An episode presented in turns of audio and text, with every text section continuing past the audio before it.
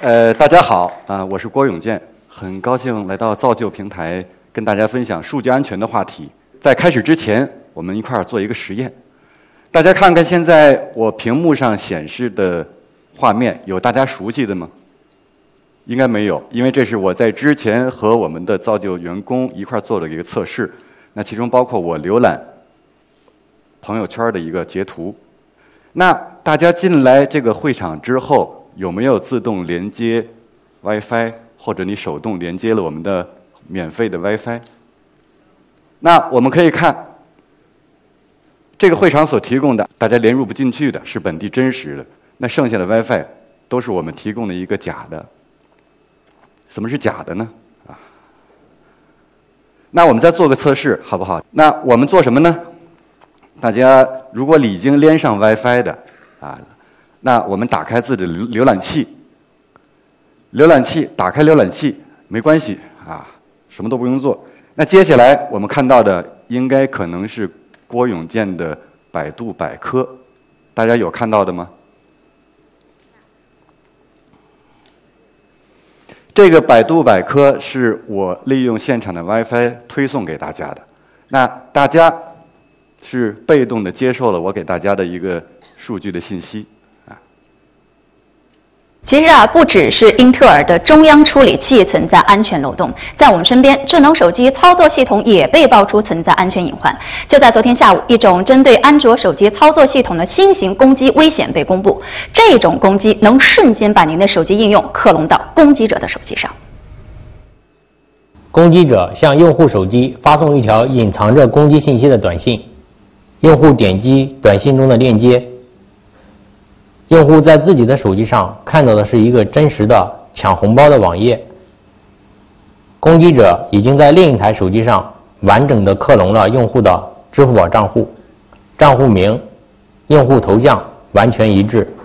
记者在现场借到了一部手机，经过手机机主的同意，记者决定试一下克隆攻击是不是真实存在。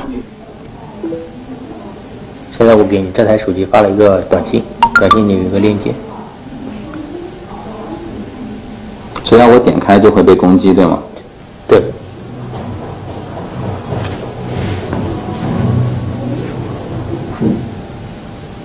我现在看到的是一个抢红包的一个网页。刚才如果我给大家推送的是这个链接，那大家就有可能中招啊！这实际上是安卓手机很早以前的一个漏洞，只不过最近被应用到了诈骗的这么一个这个。应用上啊，那所以，我们如果一旦连接到一个公共的 WiFi 的时候，我们都可能面临这样的风险和问题啊。所以给大家的建议就是，以后去任何的公共场所，不要去连接它的公免费的 WiFi。那我们再看另外一个案例啊，大家都知道斯诺登，斯诺登原来是美国 CIA 的一个员工，那之后呢，他到联国家安全局。的一个外包公司继续服务，他在外包公司里接触了大量的国家的秘密，其中看到了一个文件叫“棱镜门计划”，他看到以后就怒了，那他就说：“美国政府怎么能干这样个事儿呢？你们怎么能监控我们每一个老百姓和外面外国人的这种联系呢？”所以说他不干了，他约了《卫报》《华盛顿邮报》，把“棱镜门计划”的文件给了记者。然后他开始了亡命天涯的逃亡。那这个故事只能告诉我们，数据的泄露是非常的，是就随时可以发生在我们身边。那我们现在进入了大数据时代，大数据时代能给我们带来很多的生活便利，能给我们定向的推送，能够给我们很多很多的这种数据的服务。那实际。在大数据背后隐藏着什么呢？我们每天的数据都在被收集着，被应用于大数据的分析。啊，说好了是造福人类啊，说说不好啊，那就大家自己分析。那我们利用数据可以描绘出我们一个立体的肖像。我分析了我的手机，这是我手机里的数据，那里面可以看到。苹果的定位告诉我曾经在出现过哪些地方。那我在一个月的时间出现了北京、武汉、广东、天津，然后我导航告诉我去哪儿了。我们去过哪儿呢？你再看看我去过哪儿。我在武汉的很多的活动范围都有。那我去过了一个酒店，在具体的时间，什么时间我去过，几点我去到了哪个酒店。那幸亏我媳妇儿不是搞取证的。我媳妇儿如果搞取证的话，他会问我干嘛去了。那还能知道什么呢？可以知道我们我喜欢什么书，我喜欢什么新闻，我关注什么，等等等。我的手机告诉我的东西远不如互联网大数据公司告诉我的多啊。那最近爆出了一个非常可怕的一个事件：十四亿的明文数据在暗网上被泄露。十四亿明文数据的概念是什么呢？每个账户密码都是直接我们看得见的，直接拿这个密码就可以去登录的。那我下载了这个库之后，我们看到里面都有什么数据呢？淘宝、LinkedIn、天涯、雅虎、邮箱密码。我们公司的同事都用这些密码去测了一下，发现我们百分之九十的用户，公司的员工。这里面密码都在里面，而我的一个个人邮箱密码也有。那我们公司唯一没受泄露影响的，就是几个清洁卫生的阿姨。那所以面临这个情况，那在这个时代，我们说我们可不可以不分享数据？我不用这些 APP，可能吗？我们看一看，二零一七年报告里说。每天九亿人使用微信，三百八十条记录，两亿条的语音和视频。那每天有多少个 APP？多少个多少台设备呢？前十个 APP 都在五亿以上的数量。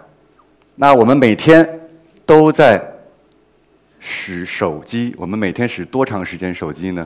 那这个数据告诉我们，每天我们使至少三个小时。那也就是说，除了我们晚上睡觉之后，白天里三分之一的时间，我们是和手机和 APP 一块生活的啊。那我们再看未来，马上面临着物联网时代。物联网时代给我们生活会带来更多的便利，但当我们智能马桶出现的时候，有可能我们上厕所的时间也被。互联网知道了啊，所以面临这种情况，那我们怎么办呢？我们每个人实际上都在裸奔，我们没有任何的防护。那我们怎么去安全的裸奔？我们去看一下数据，我们的数据去了哪里？实际上，我们的数据都贡献给了互联网公司。具有数据分析需求的公司，那既然我们不能保护我们自己的安全，我们离不开大这个现代的微信，我们离不开各种的 APP，那你就去接受这个现实啊。那所以说，保护我们自己的根本在哪儿呢？我们是要保护这些企业的安全，他们拿着我们的数据。他们使用我们的数据可以去做好的事情，啊，我们不希望这些数据被这些恶意的犯有些犯罪分子不希望拿它用来诈骗我们，所以保护企业。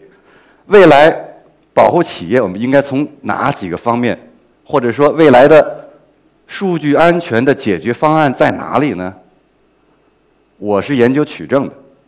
所以，我了解非常国内的所有的信息安全的行业啊。那最主要的方法，我们有五种来保证未来的安全。实际上，很多东西、很多内容已经在实现。那信息安全等级保护，这是最重要的一条，也叫等保，一个规则。它给我们任何一个企业或者政府部门建立了一个信息安全设备和。设备管理、呃人员管理制度管理、数据安全、备份安全。那执行等保最严格的单位是谁？是政府部门、政府的网站。那现在我们看互联网上等保这种呃政府网站的这种安全问题已经大大减少了，但是就拥有我们数据的企业，他们有没有遵守这个规则去保护它内部的数据？它出现问题，那就太可怕了。所以未来一定要严格的遵守等保，特别是对小型数据企业，它拥有各类的数据的这种企业，要严格的要求。那我们要加强数据的防护。边界的概念是在我们有些单位说，我们严格的遵守保密规范，内网外网是隔离的。数据是不可能交换的，我们内部的数据是不可能出去的，但是不是呢？有一个病毒叫阵网，大家不知道了解不了解？阵网病毒主要发生在伊朗，而且重点针对的是伊朗的核电国家电网设施。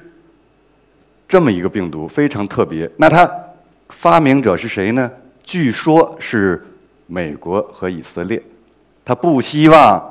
伊朗的核发展起来，那阵网病毒最终通过 U 盘从外网传染到研究机构的网络里面，把拥有相应的特定硬件设备的机器给摧毁，同时伪造信息说我还在正常运转，没事儿，所以它影响了这个伊朗的核核发展，所以。边无边界防护，我们一定要打破这个内网和外网边界防护的概念。不是说有内网外网我们就安全了，而是说我们关注的是什么呢？我们关注的是数据，不是门口站了一个保安，我屋里就安全了，而是说我希望有一个贴身的保镖跟着我，随时替我挡子弹，那可能我是安全的。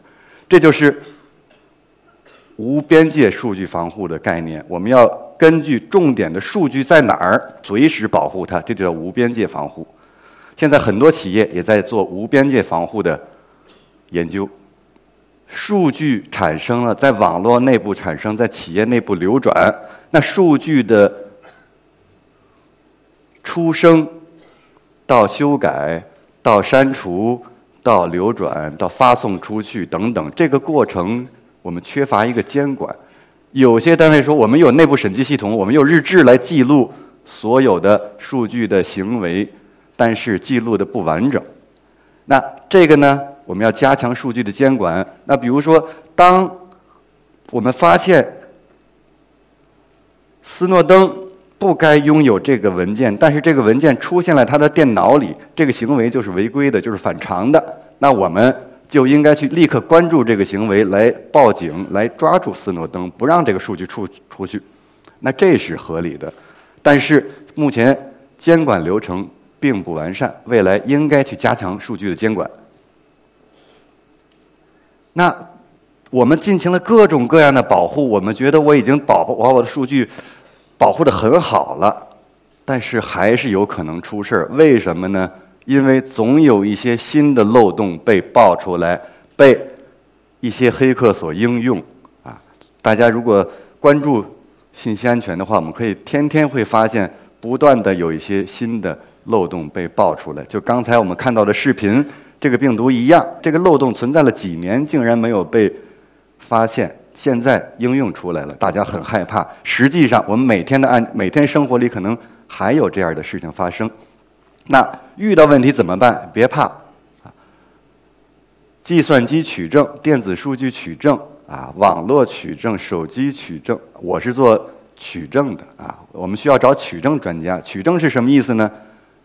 电脑界的法医啊，我们去可以把一个事件的从头到尾发生发展追溯还原回来，变成我们去做打官司保护自己的一个证明手段。那。我们不希望事件的发生，但是很多事情要发生。数据是有生命周期的，为了防止数据在我需要的时候它没了，我们需要做一些预先的防护。我们可以把网页、录音、录像、视频等等等有可能有重要作用的数据我们都保存下来。打官司时候可以交给律师，让律师用这些证据来保护我们。